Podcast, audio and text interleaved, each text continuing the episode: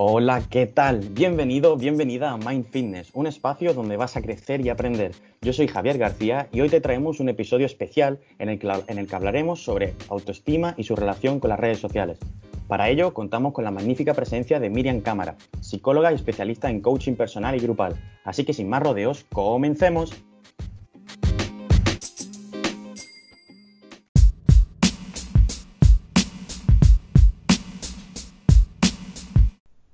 Buenas, Miriam, ¿qué tal? ¿Cómo estás? Hola, yo muy bien, ¿y tú? Bien, bien, muchas gracias. Bueno, pues estamos con Miriam, que no es nada más y nada menos que una profesional del mundo de la psicología. Ella es graduada en psicología, está terminando además el máster de coaching personal y grupal. Lleva también un blog donde escribe, donde tiene entradas muy buenas y muy prácticas, como por ejemplo aprender a controlar tus impulsos y toda, y toda esa ira, que el último que me leí me pareció bastante bueno. Y también sus redes sociales y sus perfiles profesionales los dejaremos en la descripción de este podcast. Bueno, hablaremos sobre la autoestima y qué decir de la autoestima, pues uno de los pilares fundamentales de la personalidad de, cada uno, ya que constituye parte de, su fortaleza, lo que, lo que nos hace más seguros, más fuertes mentalmente y nos puede llevar a tomar decisiones en la vida que con falta de autoestima no, no tomaríamos. De lo contrario, la falta de autoestima sí que se relaciona con algunos problemas de salud mental. Así que, Miriam, vengo a preguntarte, tú como profesional, ¿cómo definirías el término de autoestima? Pues la autoestima la solemos definir como la valoración global que hacemos de nosotros mismos. Eh, son los pensamientos, las percepciones, las evaluaciones y las creencias que tenemos de nosotros mismos. Si tuviera que decirlo de una forma muy resumida, diría que es la valoración que hacemos de nosotros, la palabra valoración. Muy bien, Miriam. ¿Y cómo, se formaría esa, autoestima? Vale, según el modelo, el modelo de Coppersmith, eh, la autoestima se forma eh, en base a distintas variables, ¿no? Que sería la opinión de los demás, la comparación eh, con los otros, los resultados de la conducta y las influencias sociales, principalmente la familia. En cuanto a la opinión de los demás, normalmente influyen más aquellas opiniones que se aproximan a lo que nosotros pensamos de nosotros mismos. Si nos dan una opinión muy inflada eh, en un sentido o en el otro, es decir, muy inflada positivamente o negativamente, no nos la solemos creer y la desechamos. Solemos aceptar las que se, las que se aproximan a lo que eh, opinamos de nosotros mismos. Además, solemos tener muy en cuenta eh, la fuente de la que viene esa opinión. Es decir, si es una persona que para nosotros representa autoridad, la valoración que tenemos de esa persona, etcétera, etcétera. En cuanto a la comparación con los otros, puede ocurrir que esa comparación eh, suba o baje nuestra autoestima. ¿En función de qué? Eh, si nos comparamos con una persona en un ámbito en el que le va peor que a nosotros, pues obviamente esa comparación es positiva para nosotros, subiría nuestra autoestima. Si nos comparamos con una persona en un ámbito en el que le va mejor que a nosotros, pues nos bajaría la autoestima porque nos consideramos en esa comparación peores que eh, esa persona. Obviamente estas comparaciones están llenas de sesgos porque es muy difícil compararse mm, con una persona mm, así a nivel global. Normalmente mm, vamos sesgando la comparación en cuanto al ámbito o, eh, sí, básicamente el ámbito o digamos las partes de su vida en la que nos comparamos. Y normalmente las personas que son más inseguras se comparan más porque están continuamente necesitando un poco eh, como reafirmar, ¿no? Como comprobar una y otra vez cuál es su valor, el valor de su autoestima y eh, sobre todo en comparación con los demás. Eh, en cuanto al resultado de la conducta, esto es básicamente qué resultados tenemos cuando hacemos cualquier cosa. Tiene más impacto en nuestra autoestima aquellas tareas eh, que tienen mucho valor para nosotros. Es decir, si a mí se me da mal algo, pero ese algo no me importa mucho, por ejemplo, a mí los videojuegos no me... no es una cosa que yo le tenga mucha, mm, eh, mucho interés, digamos, ¿no? Si a mí, por ejemplo, ayer me dijeron, venga, prueba este videojuego, no sé qué, se me dio mal. ¿Me, ¿Me, afectó la autoestima? No, porque es una cosa que a mí, pues, bueno. Eh, pero, por ejemplo, si se me da mal eh, hacer un examen, una carrera, una asignatura que para mí es importante y que tiene mucho valor para mí, eso sí puede bajar mi autoestima. Y lo mismo al contrario, si se me da bien algo que no es de mucho interés para mí, pues ni me baja ni me sube la autoestima. si es algo que sí tiene mucha importancia para mí, como puede ser, pues yo qué sé, el máster que estoy haciendo, mi carrera, lo que sea, eso para mí sí tiene mucha importancia, si se me da bien, pues sí me sube la autoestima. Y el siguiente punto sería eh, influencias sociales de la familia. Obviamente la familia en psicología mm, y en coaching y en todo tiene muchísima importancia es muy importante qué tipo de expectativas han tenido eh, nuestros padres o las personas que nos hayan criado o hayan estado a nuestro alrededor eh, durante nuestra infancia. Y también es muy importante el hecho de que copiamos mucho a nuestros padres en cuanto a autoestima, cómo son con ellos mismos, eh, si normalmente se creían capaces de hacer nuevos retos, si normalmente desistían digamos, de sus sueños, de sus objetivos, porque desde un principio decían, bueno, seguro que no, mm, que no lo consigo, pero si a mí esto se me da mal, a mí esto se me da bien. Todo ese tipo de cosas van modelando nuestro pensamiento y nuestra conducta en la infancia, en la adolescencia y en la vida adulta.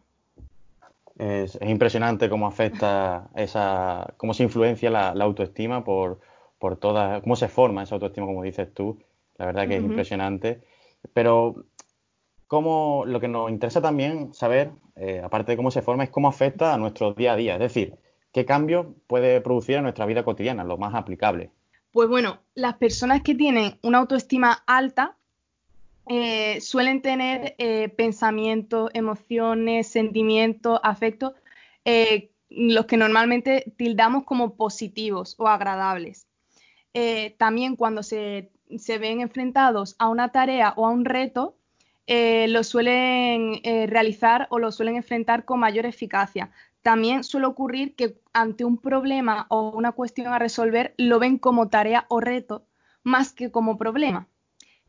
Que eso también es algo muy importante porque, bueno, eh, también estuve leyendo hace unos días que, digamos, la palabra con la que nombramos algo, si decimos que es un problema o que es un reto una tarea, la forma, esa forma de em, digamos, de tomar una perspectiva frente a esa situación, cambia mucho nuestra disposición a resolverlo y a enfrentarnos a eso. Entonces, una persona con una, alta autoestima se enfrentará de una forma más eficaz. Eh, por eso mismo, estas personas suelen ser más, más persistentes hacia el fracaso y les suele afectar menos.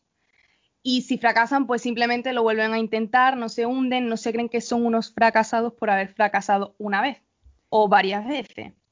También son personas más independientes y más autónomas, tienen menos miedo al rechazo, suelen asumir más riesgos, eh, aparte de por lo que he estado diciendo antes, lo de la eficacia ante los retos, ante las tareas, eh, también porque eh, estas personas como ya se sienten suficientes, no necesitan protegerse del fracaso. Una persona con baja autoestima considera que, pues si fracasa, pues los demás se van a reír de él, pues si eh, intento este problema, este reto y me sale mal, pues que soy una porquería, es que soy un fracasado. Pues no, una persona con alta autoestima simplemente dice, mira, voy a, intentar esto, si me sale bien, bien, si no me sale bien, lo intento otra vez.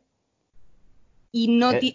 no, siente que está poniendo en riesgo mm, su valía como persona. Bastante buena esa, esos datos positivos, ya que mm. Eh, está claro que es claro, la clara descripción de ese triunfador o triunfadora, de que no le teme a nada, de que de que no tiene miedo, como dicen, como tú has dicho, no tiene miedo al rechazo y, ni al fracaso. Pero sí que es, eh, vemos también a personas con una autoestima demasiado alta y la pregunta que a mí me surge al ver tanto positivismo es si la autoestima alta o tan alta puede llegar a tener efectos negativos. Bueno, eh, normalmente eh, se suele hablar de autoestima alta o de tener una sana autoestima. cuando tú tienes una autoestima alta, sana, eh, esto te ayuda a amortiguar los efectos del estrés. Todo lo que acabo de decir te ayuda a la persona a prevenir de distintos problemas psicológicos, distintas patologías. Es como que literalmente sería mm, como el sistema inmune te protege de los virus, ahora que, que estamos un poco con ese tema. Una sana autoestima te puede ser un plus que te proteja. Ahora bien, una autoestima Mm, digamos, exageradamente mm, elevada ya por encima de los niveles de, la realidad, digamos, de hecho, mm, tiene un nombre y se le suele conocer como autoestima inflada. En ese caso, la persona normalmente tiene una autoimagen y una autopercepción y una autovaloración inflada por encima de, lo real. ¿Qué ocurre? Que esta persona, como se ve que es mejor que los demás, no, no escucha a nadie, no escucha a nadie, mm, por supuesto, si le está diciendo que se ha equivocado. Esta persona nunca va a admitir que se equivoca. Siempre va a culpar a los demás de sus errores o de su fracaso o cualquier cosa que no le salga bien. Eh, precisamente por eso, porque cree que es mejor que los demás y cree que los demás son menos que esa persona. Obviamente eso no es, digamos, muy adaptativo ni muy realista en el fondo. Sí, me has descrito también como, lo vemos día a día a, esa persona con, con autoestima, como tú lo llamas, inflada, que, mm. que parece muy chulo o parece muy chula. Y había una frase que me gustó mucho que hablaba de que alimenta alimenta tu autoestima, pero no dejes que tu autoestima te alimente a ti. Pero bueno, hablando de, autoestima y trasladando un poco a la, sociedad actual, a esta sociedad dominada por las redes sociales, me gustaría saber eh, tu punto de vista como profesional, si las redes sociales tienen que ver algo en esa autoestima que, tiene cada uno. Bueno, eh, en relación a las redes sociales y un montón de variables psicológicas, eh, hay un montón de estudios porque se sospecha que obviamente este cambio tan grande em, en la vida de las personas, en las redes sociales, em, empleamos tanto tiempo en ellas y además eh, un poco como que van modificando nuestra forma de relacionarnos con la sociedad, que al fin y al cabo eh, los seres humanos somos seres sociales. Si la forma de socializar cambia con las redes sociales, obviamente tiene que cambiar algo en las personas y, y digamos, en, en su salud mental o en sus variables psicológicas, ¿no? Entonces hay muchos estudios al respecto. ¿Qué ocurre?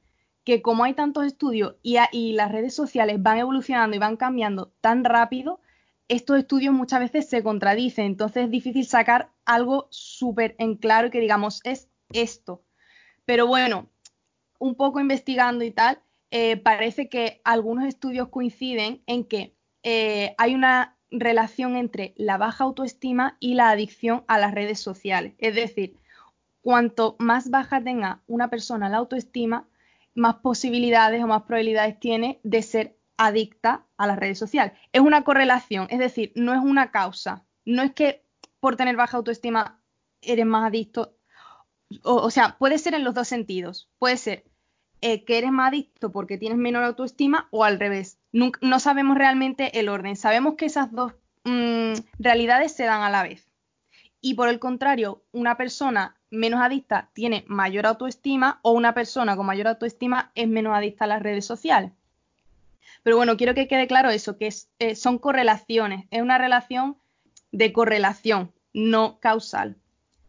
Bueno, se cree que a lo mejor esto, ¿no? Que una persona con baja autoestima eh, tiene más probabilidades de ser adicta a las redes sociales porque ese malestar que eh, provoca la baja autoestima, la persona trata de evadirlo pasando tiempo en las redes sociales, porque es una forma de distraerse, igual que de cualquier malestar o pensamiento o emoción que te molesta, puedes evadirte recurriendo a tantas otras em, cosas, entretenimiento, sustancia o lo que sea.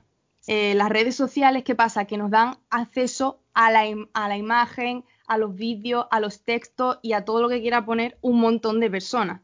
¿Qué ocurre?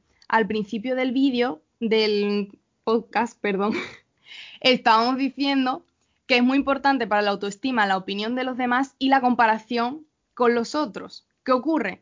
Cada vez que yo subo una foto, eh, estoy expuesta a la opinión de un montón de personas, tanto si me la dicen, me la escriben o me lo comentan o lo que sea, como si no. Yo sé que cuando yo subo una foto, la pueden ver todos mis seguidores o todo Instagram si lo tienes público. Y cuando yo me meto a Instagram también tengo la posibilidad de compararme con muchas más personas. Entonces, obviamente esas dos variables se han visto muy potenciadas por las redes sociales. Ahora, ¿el impacto que tiene? Pues bueno, todavía está un poco estudiándose. Sí, es, lo, es bastante curioso eso de, las redes sociales, ya que, como he dicho, nos dominan y como tú bien dices, eh, nos exponemos y pasamos más, tiempo ahí dando, dando una imagen que probablemente eh, no, se, no, se, no se relaciona directamente con cómo somos nosotros, ¿no? Porque, porque como tú dices, eh, no es algo muy no, es algo muy, muy real, ¿no? No es algo que, lleve a la realidad. Pero hablando de esto de la realidad, el hecho de que muestres tu mejor versión en estas redes sociales puede generar un miedo o, un rechazo a esa realidad, ¿no? Ya que yo subo una foto eh, o a mis redes sociales, por ejemplo, como es el Instagram, donde yo subo fotos y, la hago con un filtro, la hago con, una, con un tono de luz, la hago con una perspectiva que en la realidad no la tengo, yo no tengo esos filtros. Eh, ¿Cómo hay gente que puede llegar a rechazar, a, tener rechazo a la realidad o dónde muestras tu verdadero yo o no? Bueno, eh, relacionado con esta pregunta, hay una frase que aprendí hace poco eh, que la dijo un profesor de los que tuvimos en el máster que se llama Andrés Pérez Ortega y dijo una frase que decía, si no estás en Internet, no existes.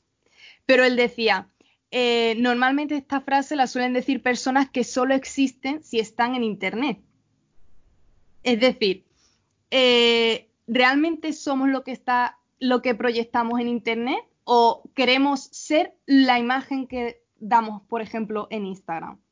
De hecho, eh, si pensamos un poco, ha habido tendencias de, moda o de, digamos, de cuerpo, de maquillaje, que tienen el nombre de distintas redes sociales. Por ejemplo, em, hay modas, o sea, hay tendencias de ropa y de maquillaje que literalmente yo la he visto en internet, se llama, por ejemplo, maquillaje Instagram.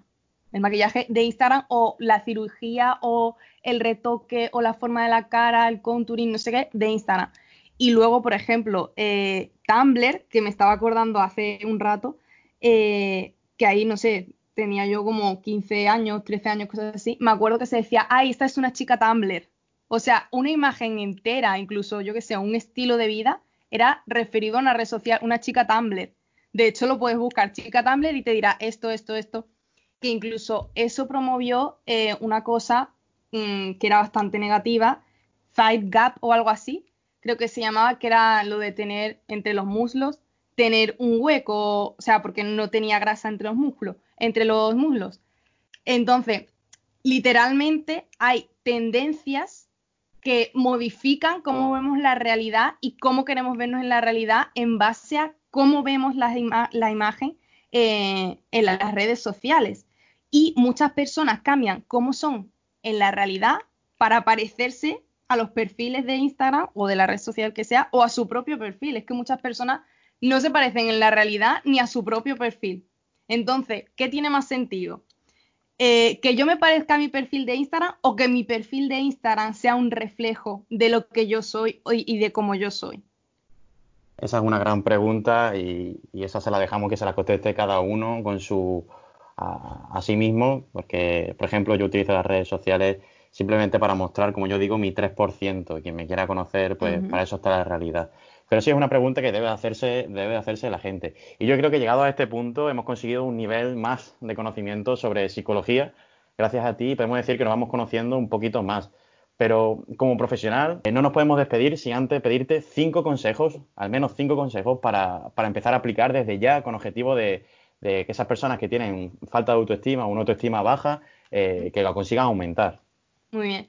Eh, bueno, quiero decir una cosa, solamente, o sea, no solamente tienen que trabajar su autoestima quienes tengan la autoestima baja, obviamente estas personas es a quien mejor le va a venir, pero em, estos cinco tips que voy a decir, mm, yo lo recomiendo que lo tenga en cuenta todo el mundo, o sea, aunque tú estés bien, son cosas que no te van a hacer en absoluto daño y de hecho la autoestima es bueno que se vaya trabajando cada X tiempo, hacer un repaso para ver que todo sigue bien.